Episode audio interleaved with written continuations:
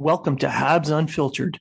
This independent podcast is featured on the Hockey Writers and iHeartRadio, bringing you honest and unfiltered entertainment and discussion on the Montreal Canadiens and hockey news.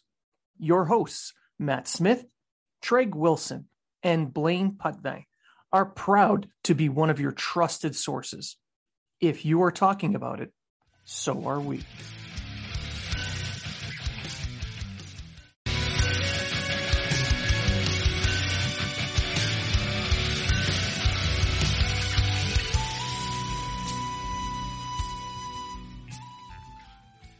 Welcome to Habs Unfiltered. This independent podcast is featured on the Hockey Writers and iHeartRadio, bringing you honest and unfiltered entertainment and discussion on the Montreal Canadiens and hockey news. Your hosts, Matt Smith, Treg Wilson, and Blaine Pudvang, are proud to be one of your trusted sources. If you are talking about it, so are we.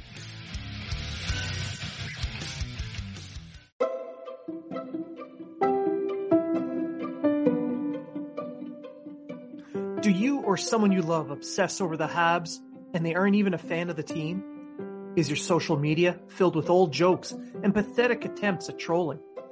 Then you have H O D, Habs Obsessive Disorder.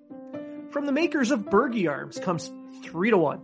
three to one is specially formulated to cause a temporary choking sensation, which will remind you that your team hasn't won a playoff series since the invention of H D television.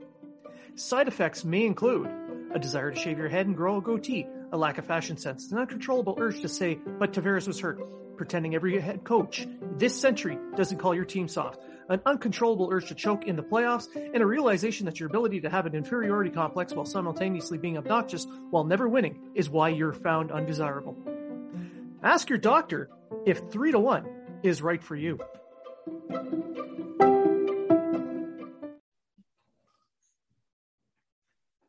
Welcome to Habs Unfiltered, episode two fifty-seven. I'm your host, Blaine Pudvang, and I'm joined now by my co-host, Treg Wilson.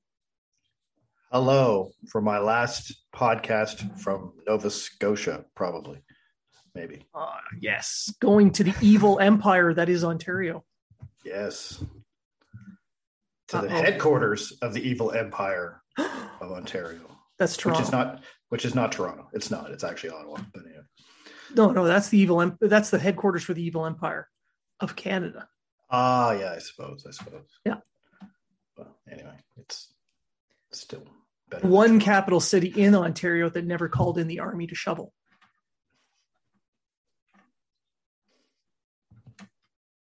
Yeah. Um, all right. Uh, Matt is still deployed with Op Impact, and he's going to be gone well into next season. So um, he sends his regards to everyone. Uh, I just want to welcome everyone to the show and thank you for coming. Uh, this this episode, we're going to talk a little bit about the draft, World Championships, touch on free agency a little bit because there's some news coming out of that. Uh, but first, as the host of Habs Unfiltered, I would like to welcome to Canada the Prince of Wales and the Duchess of Cornwall. They're doing their tour across Canada, and our future king is checking out his kingdom. So if you're not, if you're a monarchist, you're excited. If you're not, you're kind of meh. Sure. Um, I don't mind the monarchy, and I don't not mind the monarchy. I don't care one way or the other. Yep. Um, our American listeners, if you're wondering, it's true. Canada is a monarchy. We're just, you know, we share a king and queen with England. Anyway, moving on. Canadians news. Carey Price has been nominated for the Masterton, Masterton Trophy for dedication to the game. Um, coming back from his injury and playing those six game, playing in those games, uh, was it five, six? Um, got him this nod. So, Treg, what do you think? I'm sorry, I missed that. Uh, what you said there. Talking about the Masterton.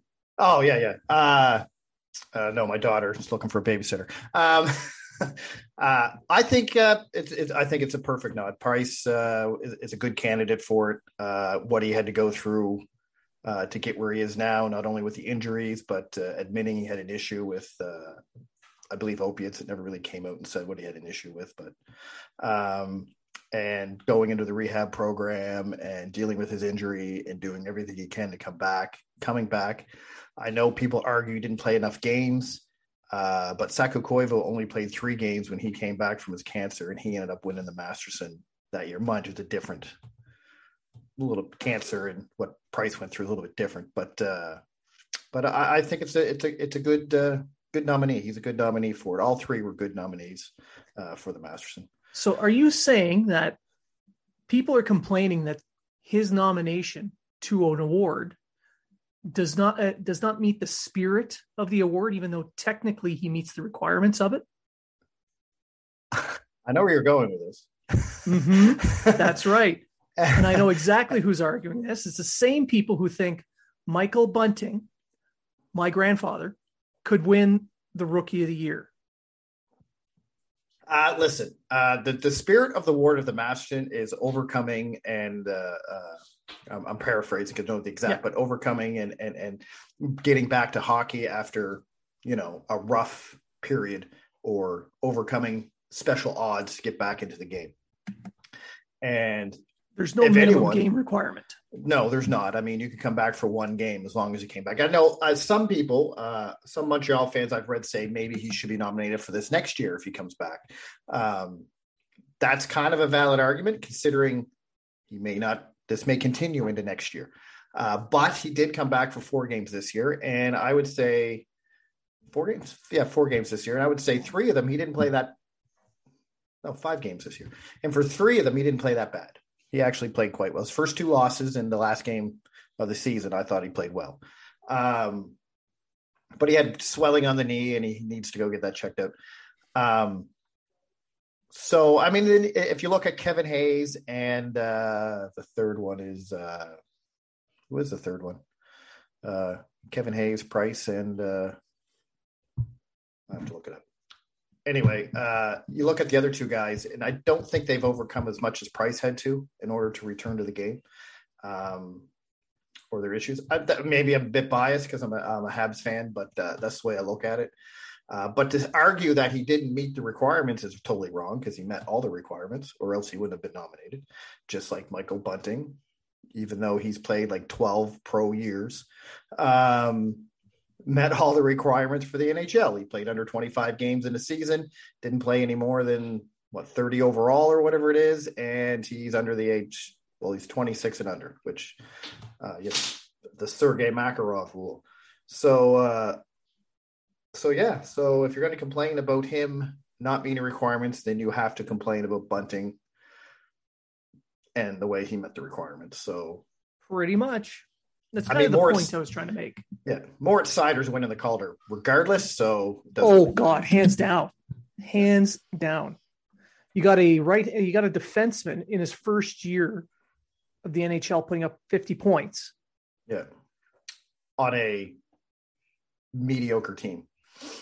Yeah, and being a main leader, he's the yeah. top pair defenseman, eating all the minutes. He, you know, there's a there's a, a degree of difficulty that's given to the the defensemen that do this. Yeah, it's a little higher than the forwards, especially the wingers. And they're playing with superstar players, but anyway, regardless. And he's not. No, he put almost as many points. Well, Bunting had, what, sixty-some-odd points? So he, he had fifty-some-odd points, Bunting sixty. He was like ten points behind, playing with no stars or no superstars or elite players like like Matthews, and did it as a defenseman. So if he doesn't get it, yep. there's a there's something going on in the N H L anyway. Yeah, you know, star power doesn't get you through. Sorry. He's, hey, they were... They were first-round finalists. You can't argue with that. If you don't win the cup, it doesn't matter. At least that's the argument I heard right up until the first round. The end of the first round. Yeah. And then it went quiet. It's been so nice. So, so nice. Uh, all right. So we'll move on from that and uh, we'll just jump right in. Uh, the draft. Everybody knows Montreal's won the lottery. They can choose Shane Wright or not. We covered this in the last episode. We would, or at least we think the Canadians will. Um, but there's, there's more to it. What do you have to add to this discussion? Well, a lot of people are looking at Shane Wright and saying he hadn't had a complete season. He wasn't, he wasn't dominant in his, uh, in his season. And sure, I mean, he had ninety-four points in sixty-three games. I think that's, that's not dominant. I mean, he didn't pull a Connor McDavid and score one hundred forty or a Guy Carboneau back in his Quebec major junior with two hundred and some odd points. But uh, um, he still played well for a guy who had a year off and missed a lot of the year before with an injury. ninety-four points, sixty-three games is pretty good considering he didn't really have anyone to play with. And uh, his coach had a, a, a, a lot to say about that.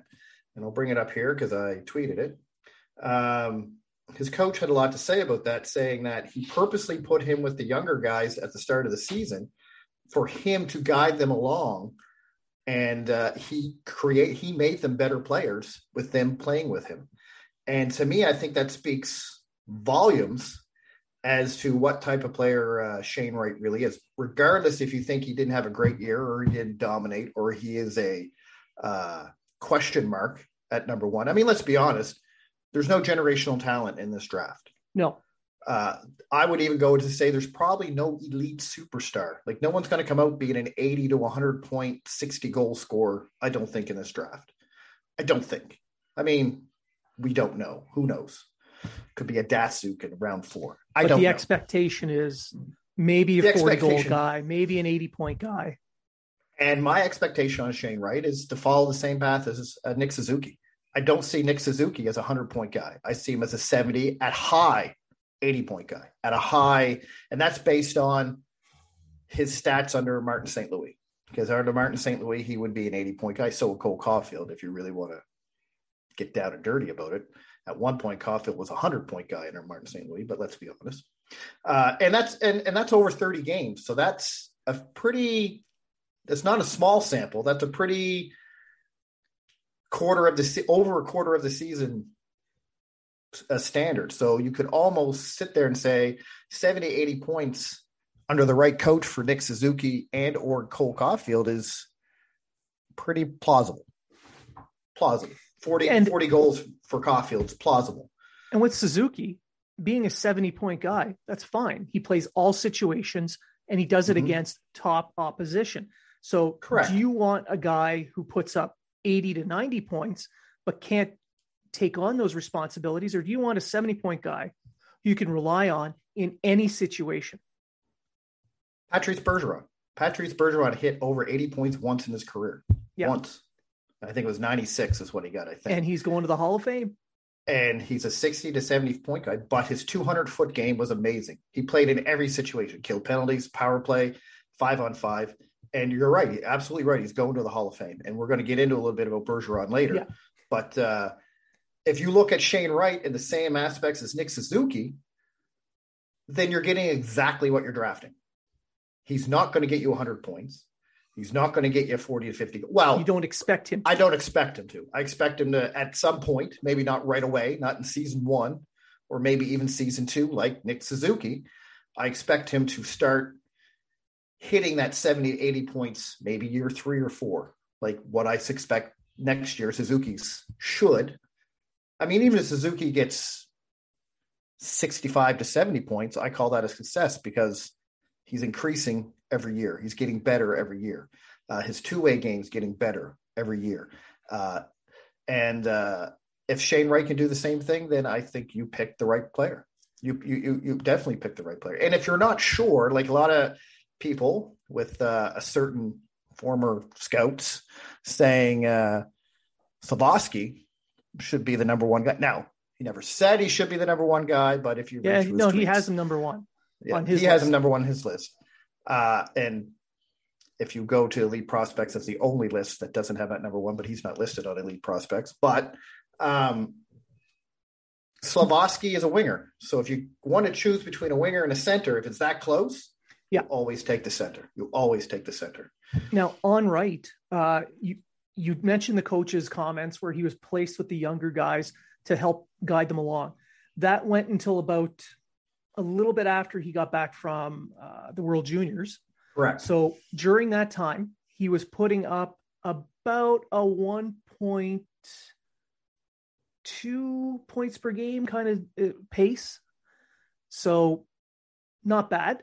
He was covering all the bases. He was playing in the defense. He was playing, you know, penalty kill, power play, and he was putting up one point two points per game, which is solid offensive numbers.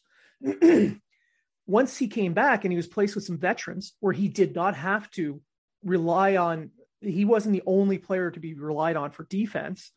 His numbers jumped to one point six points per game. Yeah. And by the end of the season, he was one point four eight is what, what he finished this overall. Season. Overall. And yeah. That is in his second O H L season, which matches almost exactly the points per game Nick Suzuki put up.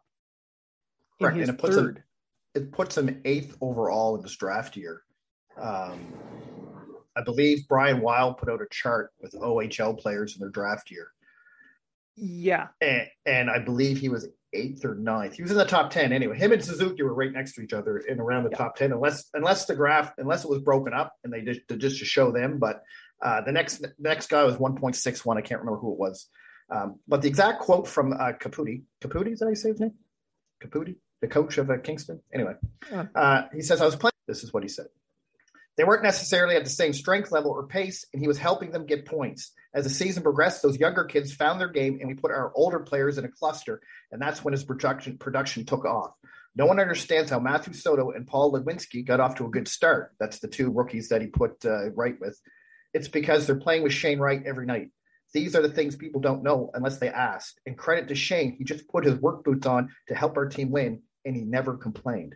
So even though he could have been playing with these veteran guys, uh, Martin uh, Komarek and Zad and Zaid Wis- uh, Wisdom, who were his two line mates after he came back, he didn't complain. He just went out and did his job the best to his ability. Now, a lot of people think he takes nights off or he skates around or he looks like he's not engaged. Again, Nick Suzuki was the same way in his, in, in, in, when he played in the Ontario Hockey League. And that was one of the reasons why Montreal decided to keep him in the C H L for another year to work on work on different parts of his game. Um, so Bergeron, that, me, was a, that was a knock on Bergeron too, when he first got into the league. Yeah. Yeah. I, I, I don't know that for a fact, but, uh, uh, he wasn't uh, though. He was, he was good pretty much right away. It's just yeah. the way they play the game. They're not going full sprint the entire time they're on the ice. They're calculating, they're anticipating. So they're putting themselves in the positions based on they're reading the plays, moving to the positions where the play is going to go to. So it looks like they're not engaged, but in reality, they're, they're positional players. They're, they, their, uh, their I Q is so high that they can read the plays as they come. Oh, you're saying they have a high I Q and they know when they really got to push their limits and when they don't. Yes. Which is, to me, smart hockey, because if you're going to play twenty plus minutes a game, you need to conserve a lot of your time. Because you're going to play on the power play. You're going to play on the penalty kill. You're not taking time off like some other players do on the P K because you're not part of the P K team. You are part of the P K team, so you've got to be out there for that P K.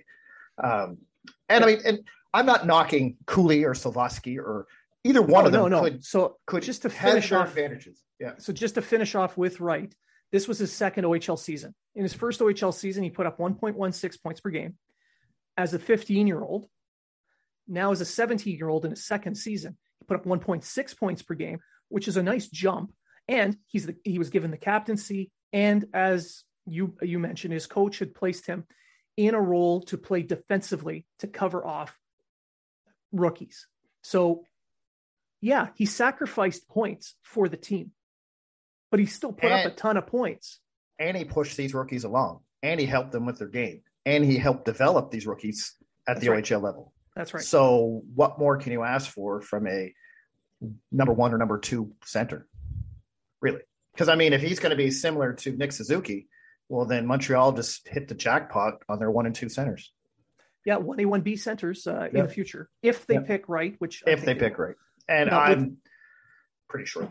But. Yeah, but with and with Slafkovsky, um, he's been playing pro in Europe. He's not getting, you know, top six, six ice time, and his offense is kind of okay. He's not consistent. After the after the Olympics, he got some top six ice time yeah. uh, after he came back. But he, again, I'm not knocking Slafkovsky. He is in a tougher league than I would say Shane Wright's in. He's yep. playing with adults. He's playing with men. He's in a men's pro league. Uh, but he had, what, ten points in thirty-three games, I think, playing at the at the pro league. At the, he had eighteen points and twelve standards for Finland, I guess. Um, I'm thinking. I don't I don't know how they work over there. But uh, but then he got boosted up because he was playing so well in the in the, in the minor one there. He got boosted up. And it's, he didn't look out of place. He has a big body. He has an N H L-ready body. Oh, yeah. Uh, uh, he didn't look out of place. He didn't look bad. He wasn't, uh, you know, but he just didn't have the production uh, playing against the adults or playing against the men, I guess you could say. Um, and then if you look at the Olympics, and now you look at the World Championship, which, again, well, we're going to get just into. Just look at the Olympics first. There, I want to, I want at, to make a contrast. Okay. Uh, when you look at the Olympics, yeah, he dominated, and he scored, I think, five goals in his first seven. two or three. He's seven overall, but he scored yeah. five of those, I think, in the first two games. Because I think he had a hat trick in the first game and then two goals in the next one. And I'm not taking away from him. He's only played seven games. So, um, uh, but was the uh, – was the competition of the Olympics as high as, say, Finland's Liiga league team? I would say it was about That's the, the question. Same.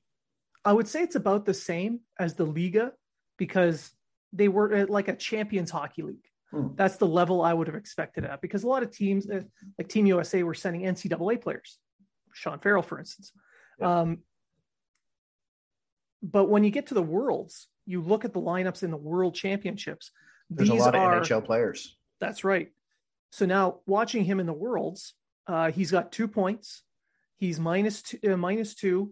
He got both points in one game against weak opposition, a team that had the, uh, zero NHLers. And in games where he was playing against the NHLers, he was wildly inconsistent and he just did, he wasn't, he w- didn't look like he was in place. I'm not saying that he's bad, he's a bad player. I'm just saying that no, just because he's big doesn't mean he's ready for that leap. And I, I think he might be a guy that you wait another year and then he'll be ready.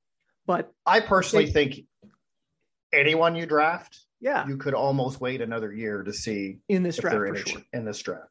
Uh, but uh, again, going back to the Olymp or to the World Championships there against Canada in the first period, he looked really good. Uh, he looked okay. Yeah, no, he, he, looked he made pretty a couple good. of plays. But then as the game went on, he only played eleven minutes. But as the yeah. game went on, he he was losing board battles. Uh, it's almost like people were like, okay, I see what this guy's game is. Now I know how to I know how to beat him now. Uh, yeah. And there's nothing wrong with that. He's eighteen, and he's still learning the game. So, again, it sounds like we're shitting on the guy, but I'm just – he needs as of right time. now – As of right now on social media, there's this big hype on Slafkovsky and this big breakdown on Wright. And I'm trying to right that ship. Huh, see, see what I said there? Um, uh, because I think Wright is the number one pick. You can't go wrong picking Wright, if that makes any sense. If you pick Shane Wright and he doesn't work out, no one's going to sit there and say you made the wrong pick. Two wrongs don't just, make a right. Oh, it just didn't work out. But now if you pick Cooley or Slafkovsky or Jack Hughes or Nemec or Jiřídek or however you say the other guy's name, and they don't work out, then they go, well, you could have picked right and you didn't. You screwed that up. You understand so, what I'm saying? Yeah. There's no no way to lose picking right at first. There's no way to lose. Well, there is. So with the, work out, but. Yeah, exactly. But I, I don't know. I don't think he won't work out. Canadians are rebuilding their development program. They're, they've got an analytics team now. They're going to be using that towards his development. He's more than likely going to play another year in junior just because he's only had the two seasons. Uh, so, yeah. And, and when it comes to Slafkovsky, just to finish off my thoughts on him, he's a guy who could step into the N H L right now, but he would have problems because he's used to playing against much smaller competition. He uses his big frame. He just barrels through people. In the N H L, he won't be able to do that. So he's going to have to change his approach slightly, and that'll take him a year to to really get under his belt. Like you look at uh, Alexander Holtz with the with the uh, New Jersey Devils. He was probably the best goal scorer in last season's draft.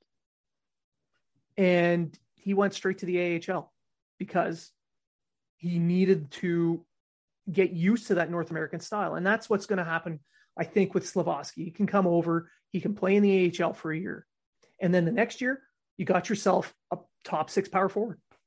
Yep. And, and that, that, to reiterate, him spending a year in the A H L – any of them. Cooley, I mean, we haven't really talked about Cooley. He's the third guy that uh, he's going to the N C double A. He's, he's going to be a long term. Yeah, you, you drafted him. You're looking at two or three years down the road, him being two. on the team, because uh, he's already said he's going to the N C double A next year. Uh, he could decide to stay all four years in the N C double A. Then you're really, because his first year is next year is the N C double A. Then you're really looking long term. I don't know if Cooley will do that though. Um, don't forget the panic that uh, the Buffalo Sabres fans had last year with Owen Power. With Owen what Power. If he stays and becomes a U F A? Well, the panic the Montreal Canadiens had with Jordan Harris. Same thing. Yeah. Uh, but uh, I believe, like I say, Wright's the pick, whether you want it to be or not. Um, Kent Hughes is scouting over at the World Championship. He was at the Canada, uh, Slovakia. Slovakia? That's yep. where, uh, yeah, yep, Slovakia game. Uh, but uh, he could have been looking at Nemec too. You're not a good G M if you're not looking at at least the top ten picks in the draft. At least giving them a look. At least. Because uh, what if you want to trade up and get another pick? Is it worth it? You know, G M wants to take a look. I don't see. There, there is a thing going around about how they could trade Arizona for Arizona's next year pick. That was Jeff uh, Merrick. We talked about that last week. Yeah, I don't yeah we talked about that happen. last week. That's not going to happen. I don't see them trading back so far that they're drafting eighth, ninth, or tenth. No. Um, I see them trading up, though, maybe to twelve I see at them, the most. I can see them taking that twenty-seventh pick as it stands right now and that thirty-third pick and maybe trying to get a top fifteen. Yeah, uh, so you're, maybe you're not going to you're not gonna get a top ten. You're not going to get a top ten, but you'll get a top fifteen. Uh, so you really got to scout those guys. I mean, unless they really want Jack Hughes at twenty-seven or thirty-three. Knows how I'm or saying Owen, Jack Hughes a lot. Yeah. Or Owen Back or Ryan Chesley. Or Owen Back know. or someone like that. But, mm-hmm. uh, and, uh, you know, I like uh, Dumel from Halifax, but he's a bit on the small side. So, uh, yeah. Yeah. He's five ten. Um, yeah. Nathan Gauthier, the Nathan uh, Mike Gauthier Bossy Award big winner for uh, the top prospect in the queue. I have him fourth on my queue, uh, my queue list. Uh, for prospects. I have Luneau at the top, but um, yeah, there's, there's good quality players yeah. at the end of the first round and early second round. But there's also good quality players from ten to fifteen. And as a matter of fact, Marco D'Amico says from ten to fifteen is probably where you're going to get really good players. Yeah. Um, and everyone is talking about weak draft. So what you're not going to ask for the, the moon for these, uh, for these uh, picks. So, and not to mention the Canadians have so many prospects and so many picks. Use them, trade up, yeah.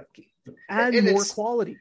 It's something Bergeron never did. Bergeron, Bergeron, Bergevin, Bergeron, Bergevin hoarded all his picks. Yeah. And he would trade his seventh for Philadelphia's seventh for some reason. I don't know why they did that. Every year they did that. Um, But well, they were doing that shotgun method where they were they were going for qual- uh, quantity and they were hoping to hit, get the target on. A few and the last years. three years, it, it, it's worked. It's worked. To, to be honest. However, yeah. they could have got quality by grabbing two of those twelve second round picks that they had every year and getting a late first round pick. Or they could, you know what I mean? Like they could have... Yeah. Jump like when they got Caulfield at fifteen, they could have said, geez, we can get another really good guy at twenty-three, but we're going to have to give up, you know, thirty-four and thirty-eight or whatever. You know what I mean? All right, let's do it. You know, who can we get at twenty-three? And then you have two guys who are maybe closer to being ready instead of two guys who are ifs. I mean, everyone drafted is an if from first to one hundred seventy-three. They're all ifs, but you have less of an if the higher you draft. So, um, and the um, the potential ceiling is much higher. you look at can, the Canadian system, they don't have like a top line center in the, in the pipeline. Shane Wright would be able to fit that role. Uh, they don't have a true number one defenseman in their system. Like, it, yeah, I, I know we go on about Cooley, but he's more of a two, three than he is a true number one. To me, a true number one is a, I'm going to say Andrei Markov-like player. He's a guy who can score you forty to fifty points a season, but he's also going to be very good in his own zone, very good defensively. So Petrie's going to get you forty points, but Petrie's hit or miss in his own zone. He can he can yeah. play like Ray Bourque, or he can play like Phil Bourque in his own zone. It depends on the night. Andrei Markov was consistent at both ends of the ice. Shea Weber. Shea Weber, exactly. That is a, that is a number one type guy. The only thing about Shea Weber was he didn't have the offensive flair of a Carl of a Makar or or Morgan Riley or a, you know what I mean. Even though Morgan Riley to me is not a true number one because he doesn't play very good in his own zone. Makar, um, however, is. Makar or Adam Fox or Owen Power looks like he's going to be a good number one defenseman. Like Yossi. that's that's the yeah. level of player I'm talking about. Yeah, and uh, nothing against Cooley, but Cooley is going to be a Shane Weber type player without the points. He's the kind of player that you can rely on to eat up those minutes and compare up with a guy like that, and you mm. wouldn't have to worry. There's a guy who's going to be in your uniform for fifteen years, and you can set your watch to the reliability. That's what's the expectation. Now, I bring this up a lot, and I get heat for it sometimes, but Logan Mailloux could be that number one guy.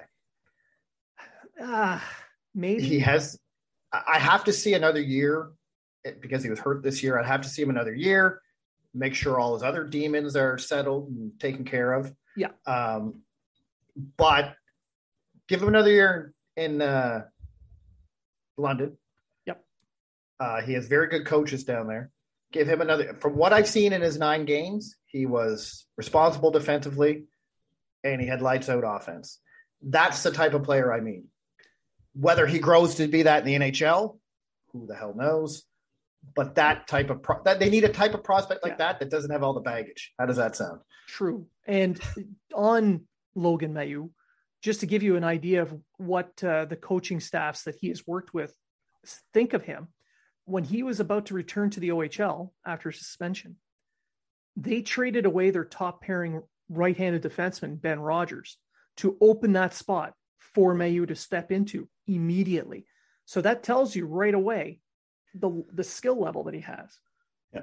And whether, like I say, whether that, you always got to go, is that going to be at the N H L style? A guy with that much skill yeah. is not going to be terrible at the N H L, but he may not have, he may not be the same guy at the N H L as he is there. Logan, I think Logan's biggest issue is his other stuff. So that, that that's, and I think that's the management's biggest issue. And I don't see them getting rid of him, but I see them taking very, being very, very patient with him. Now, very patient. If, if the Canadians were to trade up to say twelve to fifteen, who would be the prospect you would target? Oh, now I got to look at my list. now I got to look it. at my list. Hold Made on you here. Look it up. Made you look. You, you, you could have uh, gave me a heads up on this one. Oh, that's um, no fun. Let me see here. You know what? I'll go into the Hockey Writers list too to see who they have there. Yes, do check out the Hockey Writers yeah. draft list. Um, I like Yurov, but I think he's going to go higher than uh, twelve to fifteen. Uh, you don't think the Russian factor will play into it? He's very skilled, and that, and you know what I mean. Like, uh, yeah, uh, I like Owen Pickering if you're looking for a defenseman. Uh, yeah, if you can't get Nemec or Jiřídek, yeah. yeah, yeah, I like I like Owen Pickering. Um, you know, uh, Gauthier is another good one from the U S. Uh, Development Con- but uh, if, was it Connor? Connor Gauthier? Cutter. Like Cutter. Cutter. He's freaking names with these kids. Like, what? Yeah. Like, oh my God. Hey, my grandson's name is Quentin. They almost called him Vero. Vero. Like the pizza place. Um, that's the look I gave. Anyway. Oh, okay. um, Marco Kasper's another center from the uh, Swedish Hockey League. Uh, I think, no, though, I like if if, like if he's available, I think I go with uh, uh, Yurov if he's available, although I think he's going top ten. Yeah. Yeah, I can see that. Um,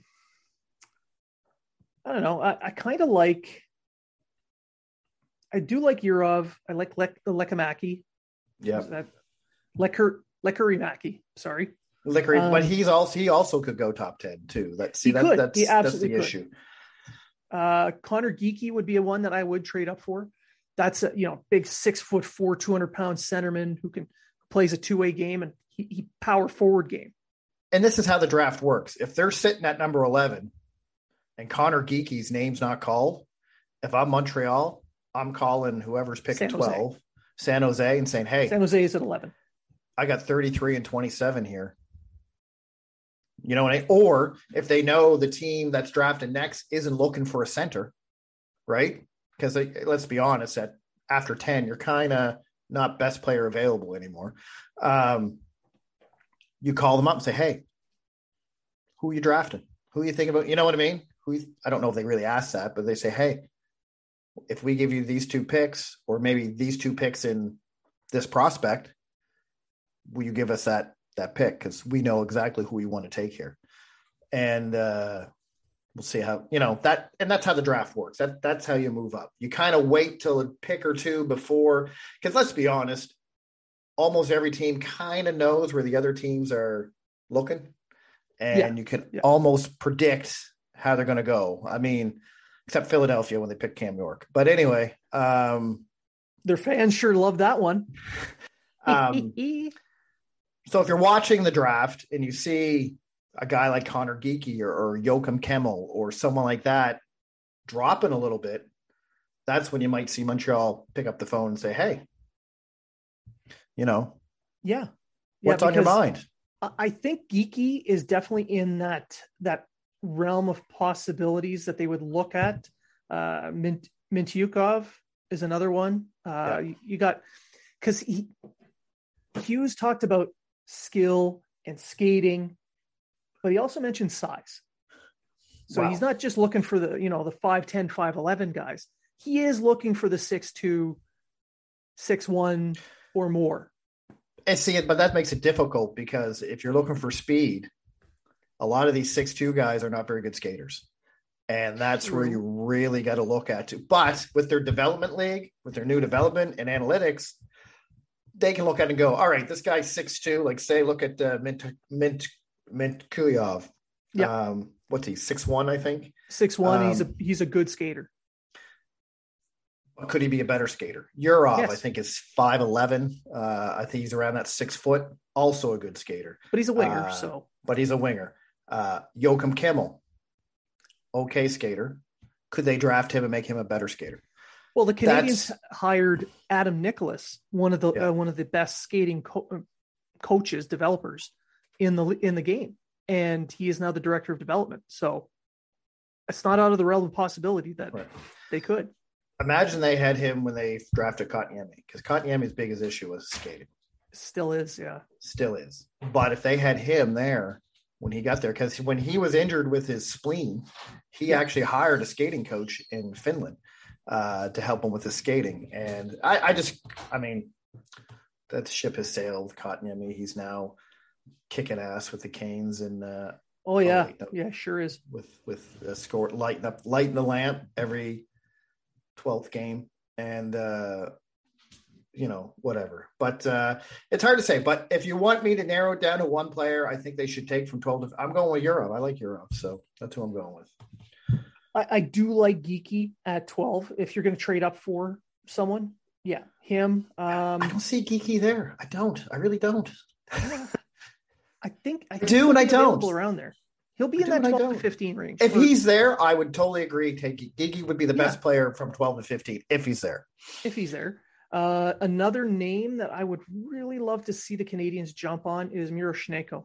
Now he's, he's the big Russian winger who was touted as a top ten skill talent, but he's fighting uh, cancer right now over in Germany. So he's going to slide. So do the Canadians, if he slides this, if you're sitting there at eighteen and his name hasn't been called yet, you move up. You try to move up to get that pick. What if you're sitting at twenty-seven and his name hasn't been called yet? Do you draft him? Do you want to wait that long? If he's still sliding. Well, you don't know he's still sliding because, you know, maybe at maybe at seventeen they picked him. Maybe at nineteen they pick him. The expectation it, is he's going to get picked around around fifteen to twenty. It's just a risky pick because of his health. Exactly. But do you take that risk? Because he is a guarantee, like he was a guaranteed top ten talent in this well, draft. He, if I think if he didn't get sick, he could be, could have an argument with him going number one. Could have an argument. Could so, have had, yeah. Could have had an argument, depending on how he played. Um, but he was he was putting up similar numbers that Slafkovsky was putting up. All right, I'm going to go right off the board here. What if you take your twenty-seventh pick and your thirty-three pick and try to get a top pick for next year's draft? Do you think? Well, how do you know it's a top pick next year? You pick the right team. So, because I mean, if you why think would that team do it? If Florida drops off the uh, depends, I, I I get what you're saying, Blaine. I, I'm just it's hypothetical. Hence why I said I'm going way off the board here. Okay. Play with me. Jesus Christ. People and their back issues and their crankiness. No. um, so Montreal right now is sitting pretty. If Florida drops off next year, they have two top ten picks. Assuming Montreal finishes in the bottom ten and Florida really drops off next year, which I don't see happen. It's pretty much a but, safe bet to say Montreal will be in the top ten picks next year. Yeah, but it's not a safe bet to see Florida will be. I don't think Florida's going to drop off. But for some reason, say the curse of the Canadiens hits and everyone gets injured. Huberdeau and Bobrovsky and everyone's hurt for ninety percent of the season and COVID hits and Florida tanks for some reason. DeSantos decides that Florida can't have a team next year because they wear too many masks. So they said the word gay or something. They they put a gay pride picture, the Panther on a rainbow, and he got mad about it. Yeah. So, uh, um, and they fall off. Montreal doesn't have to trade anything because they're that pick's not protected. So that's right. They're sitting pretty. So, I mean, wouldn't it be you're, awesome? You're not if, sure about that. So in this draft, you're no. gonna you're gonna take the gamble to mm-hmm. trade off that pick and another to or get a top trade, to get a top or, pick next year? Or do you trade this year's first overall pick for a better chance at next year's first overall pick? I mean, theoretically, sure, but I don't see why a team that's supposed to be absolute dog shit next year would make that trade. And that's the only team you would go to with that offer. So Arizona would be the only team you'd really go to with that offer. Let's be honest. And why would Arizona do it? Exactly. They, they are rebuilding, and they do and, want and better you, players. But and you know why I'm bringing this up? Because that's yeah. the shit going around Twitter. I don't think it's plausible.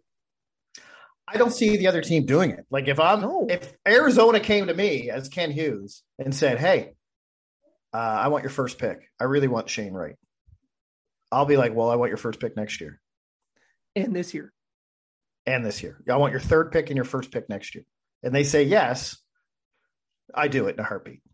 In a heartbeat. Yeah. Because you'll end up with Slafkovsky or Cooley. Yeah. And now I have two picks, two chances at getting the top, uh, the top pick. That's right. So, and if Florida tanks, I got three chances and we pick one, two, and three. And you got to also keep in mind that in a five-year span, you can only win the lottery twice. So if Montreal wins it next year, that's it. They're done for the next five years. Is it five years after, or is it three more years? It's three more years after that. It's a five-year okay. window. Okay. I mean, and the, I don't think Montreal is going to be bad enough to be low enough to, honestly, like under Martin Saint Louis, they were fourteen, nineteen, and four with a nine-game losing streak. So yeah, which, you know, statistically looking at everything, if you just isolate that time frame, the Canadians are around twentieth, which would be the twelfth overall pick. Right. So I can see them injuries. Allen doesn't Allen has injury issues again next year. They bring back Monty. And uh, and again, nothing against Monty. I just I just don't think he's a very good goalie. But trade um, deadline, you're, you're, you're trade deadline. Gutting some of your forwards, and yeah, yeah. If they finish, I say they finished eight, nine, ten. So I say they'll finish around there. I yeah. think that's a yeah. that's a fair pretty assessment, much, I think. Pretty much where the Islanders kind of finished this year, I think. Uh, were they higher? I'm trying to think. Anyway, um, no, they were they were at like fifteen. Oh, were they? Okay. Well, anyway, eight, nine, ten.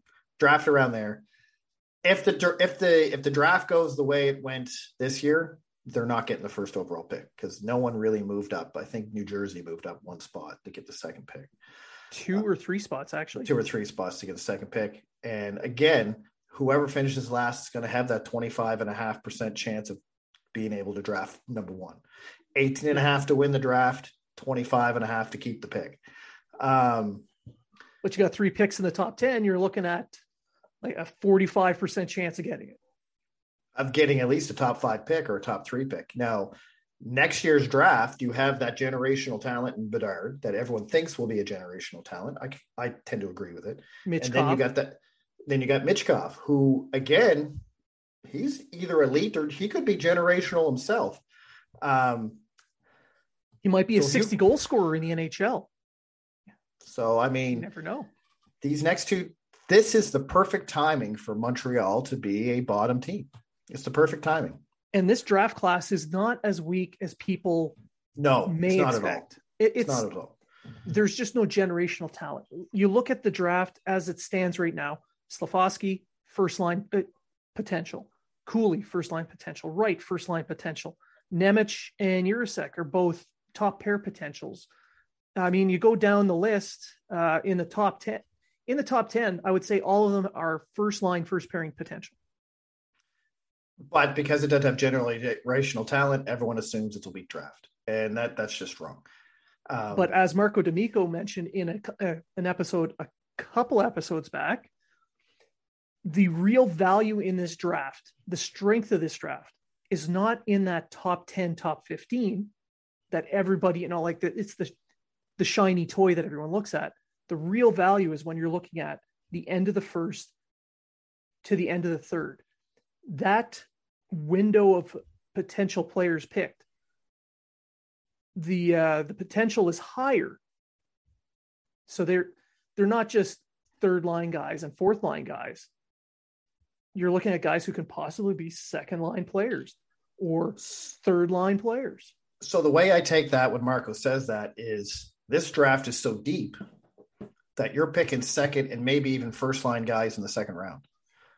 Well, no, simple he fact. First line. I asked them that. Well, no. well, you know what I mean? Yeah. Like you're picking top six, or let's say top six, second line guys in the second, maybe early third round because the draft is so deep.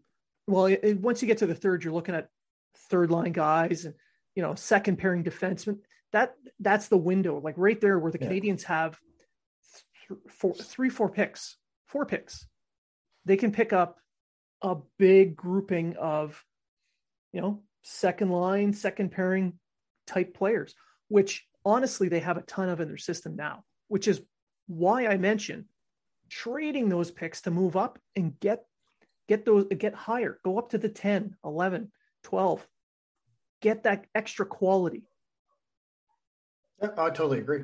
I'd yeah. say use you and Gordon, even though it's Hughes running the draft, but Gordon's there as well.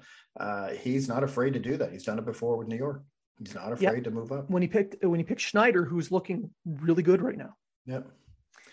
And or and the, even throw one of those picks in when you're trying to get rid of a contract. Hey, we want to get rid of Joel Armia. Here's the forty-first pick, forty the forty-third pick, or whatever. You know what I mean? Would you take Armia in this pick to get rid of him without us taking anything back? Thank you very much. Something like that. Yeah. If that's what they want to do. And that's the excitement part of the draft that we're going to see when we get there uh, in Montreal. People are going to go nuts when they pick the first pick because they're not trading that away. Then I think within about a half hour, we're going to start seeing some big trades. And I'm going to jump on your idea of using some of those picks, later picks, to move contracts.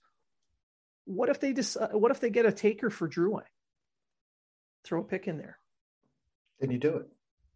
But, you know, what do you think uh, they, if they got, uh, what would they need to get back to get the fans in that building to go nuts? Uh, for Drouin, I think they'll yeah. go nuts because he's leaving. Um, well, I mean, in a good way. Ah, uh, true. Uh, my thing on Drouin is I think he's going to be more valuable at the trade deadline.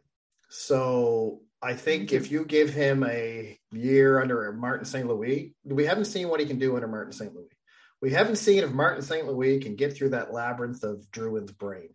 Um, we know he's a fifty-point scorer regardless, no matter who's coaching him. Whether you think he's lazy or not, he averages fifty points a season over an eighty-two-game span.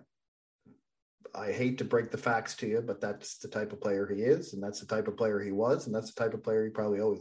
But could he be a sixty, seventy-point guy under Martin Saint Louis? That's the question. Uh, it's his last year of his contract. I don't think there's a lot of value for him now. Uh, but if he's, you know, scoring pretty good under Martin Saint Louis, you could get a lot for a trade line. But to trade him at the draft, what do they need to get back to make that? Oh, Jesus. That's a good question. You don't need to give me a name, just like a, a style or something, you know, like. I would say if you're trading Drouin with a draft pick to get something back, you're looking at a top four right-handed defenseman. A veteran or a young veteran to replace Petrie? I would say, yeah, I would say between twenty-six and thirty uh, with a couple year, two, three years left on his contract. Yeah. Uh, you know, a, a Chick, uh, Chick Sharon or whatever his name, he's a bit younger. He's twenty-three, but he's left-handed um, too. And he's left-handed, but I'm just saying like a, a, a type of player like that, that, you know, is going to play well. Uh, and he's going to fill that veteran role because they're really weak. If they get rid of Petrie, they're re- and I wouldn't be surprised if Petrie gets traded at this uh, draft either. Or in but, the days uh, leading up to it. Yeah. Yeah. Um, but uh, yeah, I see something, something like that for, uh, they'll, they'll, they'll, it's almost like the Savard trade when they yep. fixed a need because they got rid of a top defenseman and picked up Drouin. If they can get rid of him and a pick, like say the twenty-seventh pick, to get a top four defenseman, you kind of righted the ship, I think, in the minds of Habs fans. All right. And we'll move on from that and we'll finish it off with the free agency talk. So at the top of the show, you, you mentioned Bergeron. Not happening. Yeah. No, he flat out said it in his press conference. Yeah. It's Boston or bust. So he's either retiring so, or he's going to sign with the Bruins. So I, I first I'm going to break some myths here because there's some going around. Yeah. Bergeron was never a Montreal Canadiens fan, although some believe he was because he's French Canadian. And he was a diehard Quebec Nordiques fan. If you're a diehard Quebec Nordiques fan, you are not a Montreal Canadiens fan. At all. Thank you, Easter Massacre. Um, if you don't know and, what that and is. And not to mention, he played eighteen years with Montreal's most bitter rival. Correct. Uh, and Bergeron already came out and said he's either yeah. re-signing with the Bruins or retiring. One, that's it. So, as a Selke candidate, I don't think he'll retire. But the way it looked when they left the ice, it, it's... It's closer sure. than what we think. He's not sure.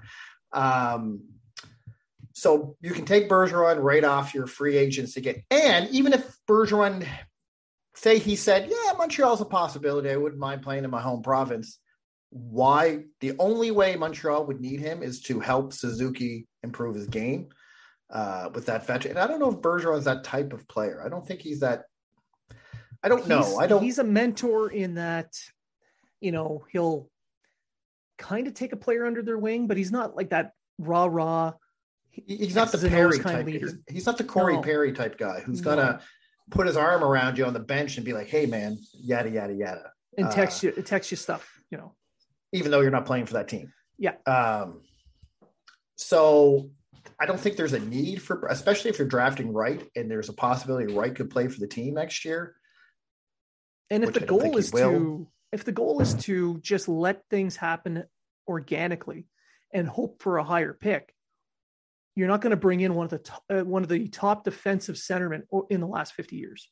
Right. Uh, So Bergeron, who's already a no anyway, uh, would be a no regardless. It and would, I would say the same sense. to Letang. So I put out a tweet a couple days back, state uh, you know, retweeting someone from the Pittsburgh media stating that Letang and the Penguins aren't close to a deal. And my co- only comment was, yeah, it, they just started uh, started talking. Of course they're not close, but it this shows they are talking. So don't count on him signing anywhere else, especially Montreal. And people thought I meant, oh, Letang's coming to Montreal. All right. Not every French Canadian. This isn't Toronto. Not everyone who was born in Quebec wants to play for the Montreal Canadiens. And I'm not saying Letang does not want to play for the Montreal Canadiens. I'm sure he would if the Canadiens were a um, contender. Oh, for sure. Who wouldn't? But here's two things on Letang. Letang's thirty-seven years old, or will be thirty-seven when next season starts. Um, what do you sign him to?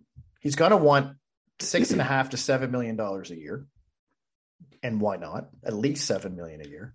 But what's the term? Four years? Three years? So if you're looking at four years, you're looking at a forty-one-year-old player when his term's over, and uh, and you're looking at a guy who's is he going to play up to the top of his game for the next three years? He's injury prone to begin with. Um, he has injuries issues in the in, in the past. And why would a thirty-seven-year-old want to play for a rebuilding team? So let's look at it on Letang's side. He has a chance to sign wherever he wants. Why would he go to Montreal, a rebuilding team? Yes, he has cups. But most people at the end of the career want another cup. They want to go out on a high. Look at Ray Bourque with Boston. The only reason he went to Colorado is because he wanted to win a cup. Um, well, he he spent twenty years without one. So, yeah, I can see why. Exactly. Uh, but, again, even if – like Corey Perry. Corey Perry went to Tampa Bay. Why? He wanted to win another cup. He already has one. Yeah. So he's so going he on one, two-year deals. He's chasing that. He's chasing he's that chasing, cup. He's chasing that second cup. Dallas, Montreal, although I don't think – I'm not sure if he thought Montreal would win, get to the final, but he thought yeah, he the Canadians the were a dark horse kind of team. And right. It was late in the uh, free agency and he just took what he can get. But uh, so I know there, I had a little discussion on your thread there with this couple guys who were like, oh, Letang at seven million dollars is not going to hurt anything. Uh, you know, three years, he can mentor, he can develop our young players with his veteran leadership. You could get the same guy to do the same thing for half the price if that's what you really want to do. Just sign what you can. Someone mentioned this in that same thread, and I have no no problem with this idea. Just sign Weidman. The, I, I, I, it's kind of funny. Uh, the, one of the guys in the sit that was agreeing with me. That's what he said. I like Weidman. I've been saying all from all along, sign Weidman. Now the argument was, oh, he can't take Petrie's minutes. It doesn't matter. No. We don't care. We don't care if you can't take Petrie's minutes. We don't want, uh, we're not looking to compete. I don't want to, they're not tanking, but they're not looking to compete for a playoff spot. And they don't want to put the young players in bad positions. So you can take Correct. a veteran who knows he's going to get lit up all year long to take that money. It's his job. Meanwhile, Justin Barron can sit on that second pairing and not be overused or put out of place. Yeah. That's and, uh, that's the value of a veteran there. Um, and J- Justin Barron and Jordan Harris are probably going to be on the team next year. So uh, so you can see Justin Barron's going to have his minutes start a little low, and they're probably going to rise and go. Justin Barron played nineteen minutes for five games anyway. He played nineteen minutes a game. So it's yeah. not like he wasn't getting any minutes. And it's not like Martin Saint Louis didn't trust him or anything like that. And he played well. I thought he played well. He made mistakes. Of course he did. All all young players are going to make mistakes, just like veterans are going to make mistakes. But however, when a young player does it, you can forgive it because you're like, oh, he's still learning the game. Uh, a guy like Weidman, doesn't matter. Doesn't matter if he makes mistakes or not because he's there to take the pressure off the young guys. Yeah. And uh, it's like you exactly you said, you're not going to put a Barron or a Harris or a Cooley if he gets time up there or Jack Eye or who Schoeneman. You have Schoeneman that's going to come in who can play the right side if he wants. Um, you know, you have those guys, and Schoeneman is another guy that you can throw out there, and you don't really care if he's if he gets lit up or not because Saint Louis trusts him. And I don't see Schoeneman in their long-term plans, especially with all the left-handed no. guys like Norlander and Gooley and Jacki and Harris and Struble and all these but left-handed guys year, coming through. Roman. But for, for next, next year, year, next year, why not? Because, again, they're not looking to make the playoffs. No. They want to be competitive. Don't get me wrong. They they want to win games. And no coach or G M is going to come out and say, well, we really want to suck this year. Um, they're going to come and say, oh, well, we're always going to be playoffs is our goal. Yeah, but not if you really think about it. I don't think playoffs is their goal. So no, this this coming season, their goal is to provide competitive hockey every night. They know they're going to lose a lot of games, but they don't want to be losing seven one to the New Jersey Devils every night. You know, that right. that's what was going on under Ducharme. They were getting completely destroyed.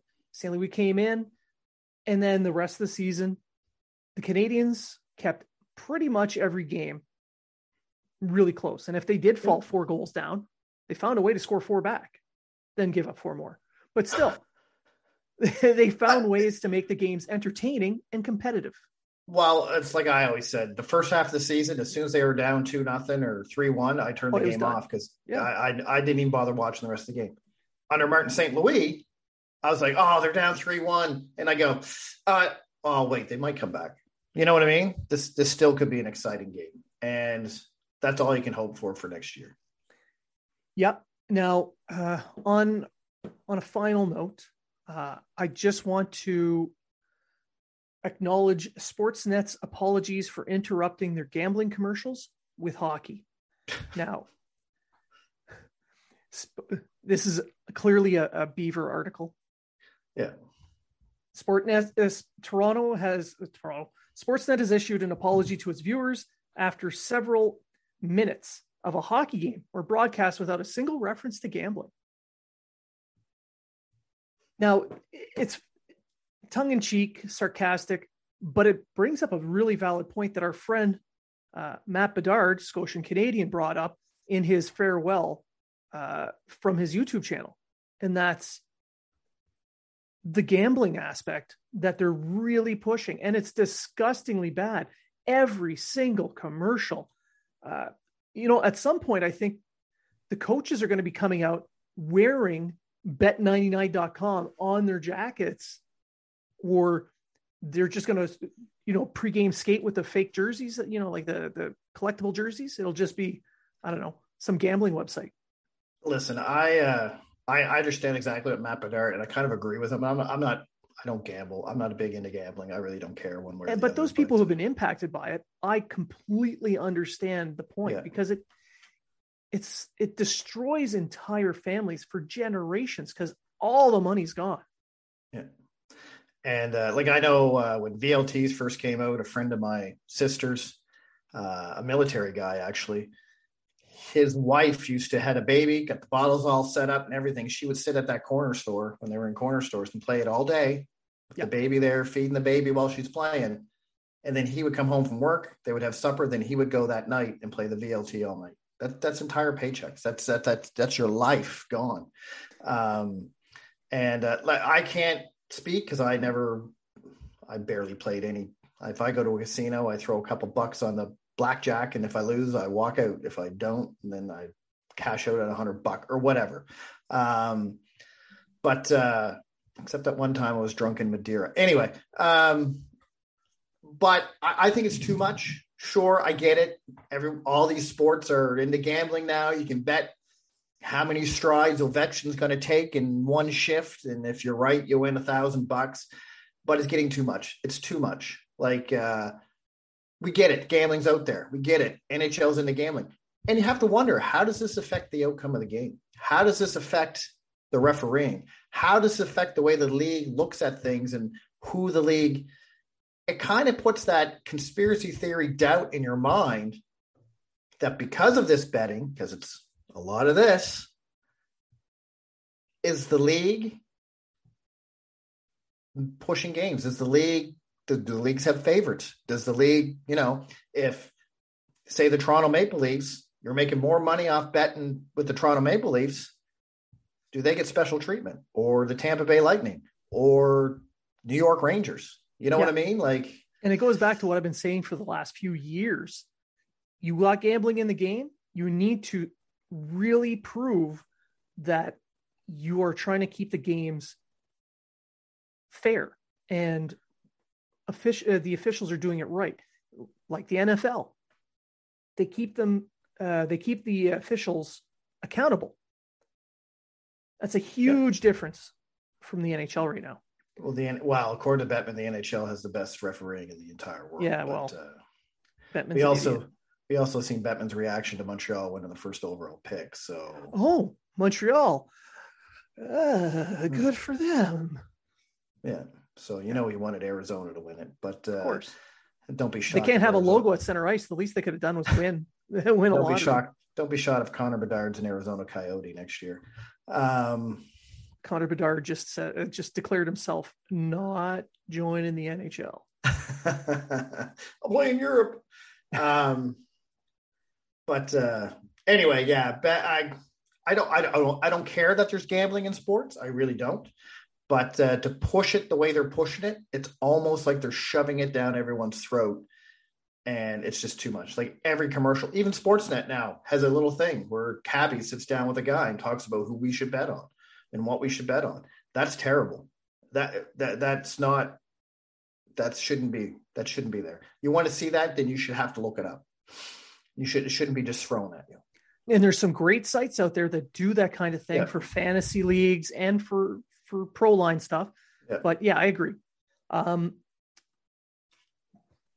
league's got to do better, and the league can't be, it's, it's so bad that not only people down in the States who don't even watch hockey have been commenting on it. No, it, it, it's really bad. It, it, and, and again, I'm not saying take gambling out of the sport or don't have, but don't, don't drive it down people's throats. Like one or two commercials a game, fine. But you have a commercial every commercial break. There's one or two commercials every commercial break about gambling. Yeah, there's three commercials. Two of them are gambling, and the other one's beer. Yeah, yeah. And uh, anyway, uh, I fortunately for me, once the period's over, I don't watch any intermission crap. So uh, because Sportsnet and uh, is terrible, but uh, they just talk about um, the Leafs anyway, even if the Leafs aren't playing, like uh, the second round last night when it started.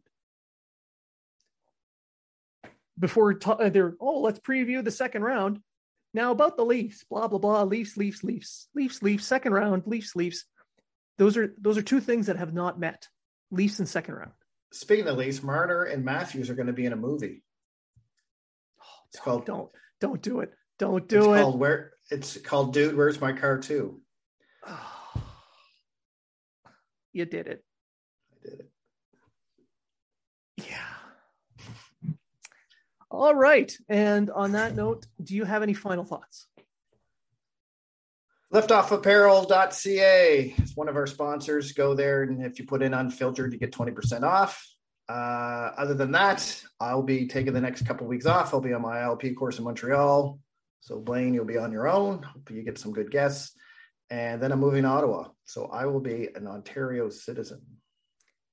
Upper Canadian. Yeah. I'm going to have to start being arrogant, more arrogant than what I am now. Is that possible? Well, I'm not in Toronto, so I don't know how it is in Ottawa, but... Uh, let's say tier two arrogance. Yeah. So I'm going to have to be a little bit more, hmm, I'm from Ontario. Center of the universe. Let's go play uh, some tennis, Muffy. Oh, oh yes. Hmm. I always think I'll go to Radio Hall and meet all my friends. If you start wearing an ascot, I'm going to slap you. Yeah, done. all I'll right, just, and for me, I'll just, I'll just stuff paper towel in my shirt. yeah. And for me, I want to, uh, uh, for my final thoughts, I want to mention uh, seat giant dot c a. Use unfiltered twenty, save thirty-five percent on any fees for tickets to concerts, sporting events, anything. And um, I want to remind people that we're going to be having a, a gathering at McLean's Pub post-draft. So the Saturday after the draft on the ninth, we're going to be there. So far, we have about one hundred people that are going to be coming, hanging out at McLean's. We might even record a show in location, but we're there to have fun and talk talk draft. So if you want to meet us and you're in the Montreal area on that day, come on by. And uh, I just want to thank everyone for listening, putting up with me and my uh, my crippled uh, my crippled back and my ornery nature. It'll get better. Not the ornery nature. No, no, God, no. You're a chief now. You got to be. That's true. That's true. Well, not now, but you will be. Cr- I got to be crusty. Rah. Crusty. Back in my day. Yeah. So I want to thank everyone for listening. I want to thank you guys for interacting with us. And uh, remember, if you were talking about it, so are we.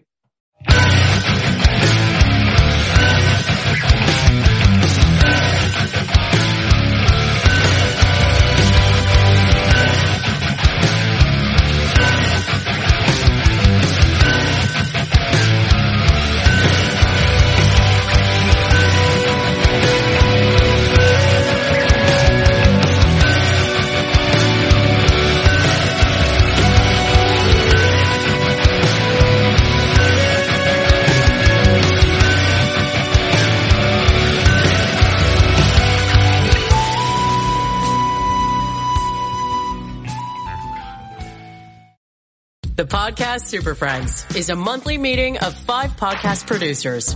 Hi, I'm Catherine O'Brien from Branch Out Programs in Baton Rouge, Louisiana.